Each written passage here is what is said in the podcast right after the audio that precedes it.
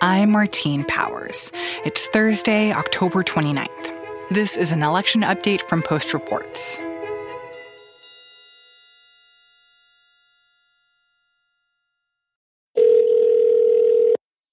Thank you for calling the DC Board of Elections. We are experiencing high call volumes as we continue to operate with limited in office staff during the pandemic.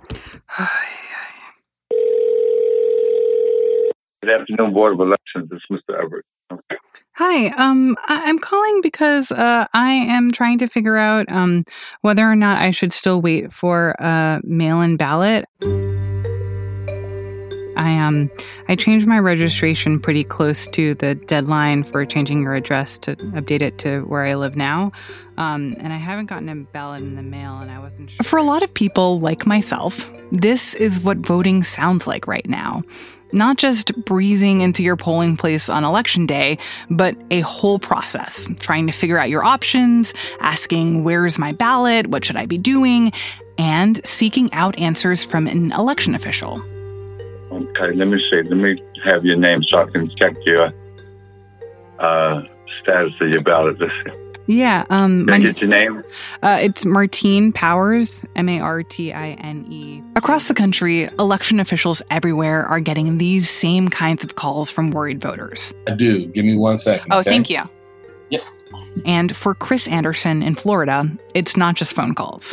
It's tweets, it's Facebook messages, it's texts. I have 128 text messages right now. Oh my gosh. Like like work related, like election related text messages? Straight up.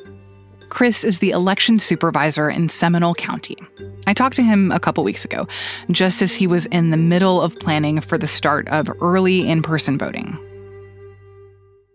Uh, um, if you just tell us a few words about what you had for breakfast or whatever, we just want to get a sound test before we start. I actually did not have anything for breakfast this morning. I know it's kind of not good. it's one of those you know when you're waking up at 5 a.m. It's like, uh, but uh, I'm looking forward to lunch. I can tell you that much. Managing an election during a presidential year is always high pressure. And that's been the case even more this year with the pandemic, with changes to the normal voting rules, with misinformation and disinformation about which ways of voting are safe or secure. And that's why we wanted to talk to Chris. To check in with him a few times before and during this election, to hear firsthand the risks and challenges that he's dealing with, especially in a place that is pretty high stakes. So Seminole County is a swing county in one of the largest swing states. It's uh, been described as a picture of the United States.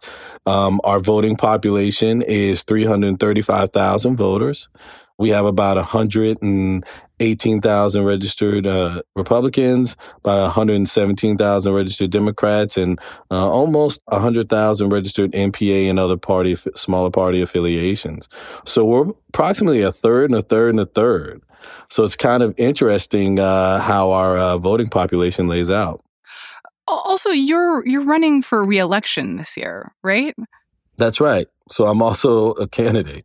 I feel like that's a an interesting scenario that you are going to be kind of judged immediately on the quality of basically how you did your work when people get to the polls and have their experience there and then get to fill out a ballot and decide whether or not you should have your job for another couple of years. I don't mind that. I think it's I think it's an appropriate uh, appropriate analysis. If I've done a good job, um, I hope that voters are will support me. And, and can I ask, are you a Democrat or Republican or I'm a Republican, yes, ma'am, and it is a partisan office by Florida the election code. But be that as it may, um, the office is not run in a partisan manner, and none of, none of my colleagues or I conduct ourselves in a partisan fashion. We can't. None of us, we don't attend uh, political functions, fundraising functions. We don't associate ourselves with one side or the other. We are Switzerland, essentially. And because we have to remain above reproach. You know, I had a, a voter who was a Democrat who thought that she wouldn't receive help from me because Seminole County was historically a red county. And I literally jumped up from my desk and went to her house and collected a form from her that she needed to get in because she was afraid she wasn't going to vote. And so when it comes to the particular challenges of the pandemic, what were some of the the small things that you had to figure out solutions to? One of the things we noticed is okay, every voter is going to be using stylus to sign into our iPads to check in and get their ballots issued. And is all the all the voting that you do is digital voting, like through a computer system? It is not. So in Florida, it, we are a mark MarkSense paper ballot state. So you have to make your selections on paper, but to sign in to have that paper issued to you is on uh, we use ipads we have a application that we can click on our ipad that will open up and allow us to check you in well you have to use a stylus to sign your name because you have to sign in and usually it's the same one right you just you know what each voter is using the, the, the stylus that's provided well you can't do that in a pandemic because we don't want to transfer germs, right? So we had to get creative. It would have cost us about a quarter of a million dollars to purchase a pen and stylus to service over 300,000 people, and we just couldn't afford it. So we had to get creative.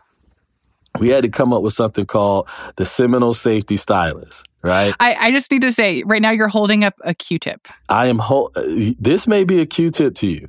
I know it looks like a Q-tip to you, but to us, this is uh, fiscal creativity, as we refer to it. We quite literally uh, went to the Dollar Tree in every Dollar Tree in the county. We raided their Q-tips while everybody was hoarding toilet paper. We were hoarding Q-tips, huh. And we took aluminum foil tape and we wrapped the stem of it. Now, the reason why you're doing that is because we learned that the way you swipe left or right on your iPads is through the static electricity in your body. So you need the aluminum foil on there to be able to conduct the electricity. Bingo. Now, the next step to that is cotton isn't a conductor. So you have to get this wet because water is. So once you take this and dip it into a moist sponge, and that water touches that tape, now you have a complete conduction of static electricity and you can sign on the pad. So, how many of those did you have to like MacGyver together just to be ready for this election? That's a great description. It's MacGyverish, right? 101,000 stylists. We we rolled 101,000. That is crazy. And you know, that's challenging the status quo because people didn't think we could do it, and we did it. It was very fiscally creative. You know, in some ways, I feel like that story is a story of ingenuity and really creative problem solving, and also just the the sheer physical work of putting together a hundred thousand styluses.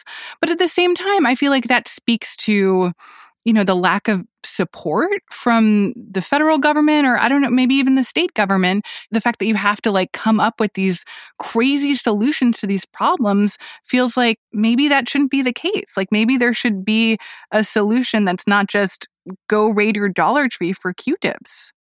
Well you know the money that came from the elections assistance commission that money was it was slated to come to us, but we know our timetables, right? And most people don't in any other form of government because we have deadlines that we have to meet. So we knew we couldn't wait around for that money to trickle in because we knew it would take a while just because of all the steps that has it has to go through, which is understandable. That's what brought on the creativity as well is to say, okay, we can't wait. We got to go. We got to figure out how to get this done in, in our budget. That, that even if there was support there, that it was just coming too late past the point where you needed to be making decisions. Exactly. And that's not anyone's fault. It's because they just don't know our timetable. Giving us $400,000 uh, the day before an election does us absolutely no good, or even a week before. So, when you look over the course of the next couple of weeks, what are you most worried about? And like, what keeps you up at night? Like what is the worst case scenario that you're like we we need to do everything possible to prevent this thing from happening? Well, you know, it was staffing, right? Uh, with election workers. But luckily we are staffed, we are good to go. Now it's just making sure that the the equipment arrives on time, that polls open at 7 a.m. as they're supposed to, making sure that we have access to the building. That's one of the things that, you know, it's the external stuff that we can't control. Just like getting in the building where they're supposed to be setting up in the morning. Exactly, because we don't own we don't own those buildings. Yeah, if it's a right? school or a senior center or whatever, you're waiting for someone to open the door for you. Exactly. And if uh, if that person doesn't wake up at uh, you know 5 a.m. and meet us out there, you know, we're calling your phone, blowing you up like, hey, you know, we uh, we need you to get here and open up the door, you know, because if not, you know, we're setting up uh, uh, elections equipment in the parking lot. Yeah. And it seems like if any of those things go wrong, that's the scenario that you see on the news where you start to see this line that's going around the block and down the street. And it looks like, you know, people aren't actually being given the right to vote because they have to wait for four hours. Wait for, for hours to, to get in. And, you know, so it's just things like that. But the supervisor's prayer is pretty simple. We don't care who wins, just don't let it be close.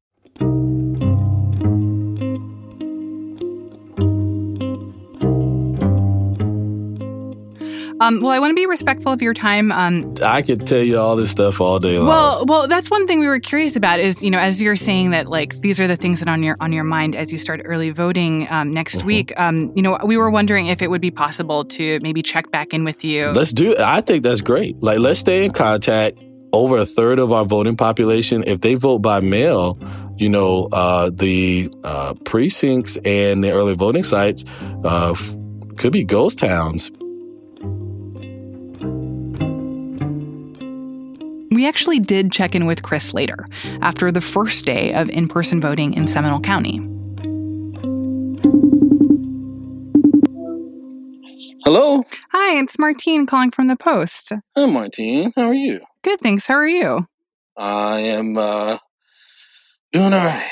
Day one is down. it turns out that the first day of early voting in Florida actually broke records in person voting was crazy. It was definitely not a ghost town. Yeah. I mean, we had lines wrapped around the building, both here at our office and in another voting location.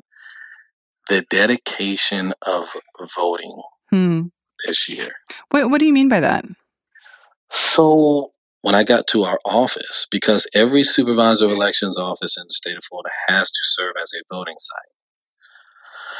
So we're going to be, we're one of the smaller sites obviously we cannot do as many as as uh, as a normal voting voting early voting site. The line was wrapped around, uh, not you know, it was behind the building. Yeah, yeah. And you know, I'm you know telling people like, hey, even if it's a 20 minute drive down the road, you're gonna get in to the Altamonte site and be out in five minutes. Um, the people that were here at our office they their thing was, I'm not voting anywhere else but at the, the supervisor of elections office. Oh, I see. I'm trusted because because they're worried about like whether their ballot is going to make... get counted.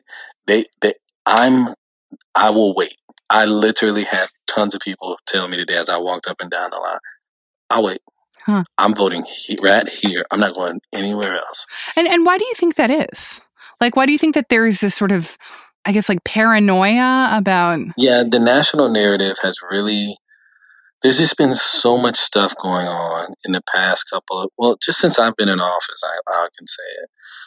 More so than most years, because although I wasn't the supervisor of elections, I voted in every election and um, I've never, and I paid close attention to, to politics, I like to think.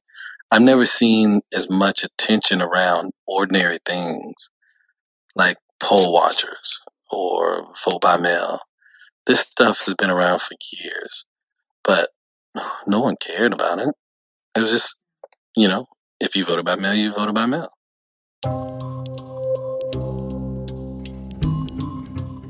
I checked in with Chris one last time on Tuesday. Hello. Hey, how you doing?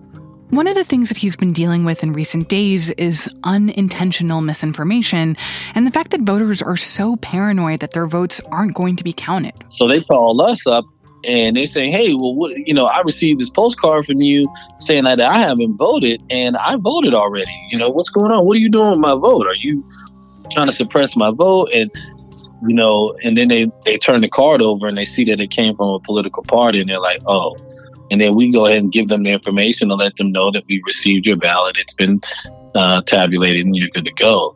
So it's just stuff like that. you know, a lot of these third parties, they get involved and sometimes they can cause more confusion mm-hmm. more than they actually help the situation. Have there been any other problems or challenges with actual polling places in terms of making sure everything's running smoothly? Um, you know, obviously there's the Q-tip fixes that you came up with beforehand, but is there anything else that like now as we're getting into these final days of early voting that you've had to kind of work through as you see this process working in person? Well, the challenges for the polling places, you know, so like we we prepare for them. So like uh, the power went out in Casselberry. What do you do when that happens? So everything, uh, all voting equipment runs on battery backup. So even though the power's off, voting continues. So you just have people walking through this like dark cavernous space no, with these like little I, iPads? No, we actually have um we actually have uh floor lights. They're stand up pole lights that light up the room. You plug mm-hmm. them into the battery backups. We send out extra battery backups to all poll- polling sites because this is Florida. So you know, early voting occurs during the most active part of the hurricane season. So, supervisor of elections here in in in, Florida have already had to be kind of prepared for those scenarios at all times of what to do when you know an, a disaster occurs. Chris Anderson is the election supervisor in Seminole County, Florida.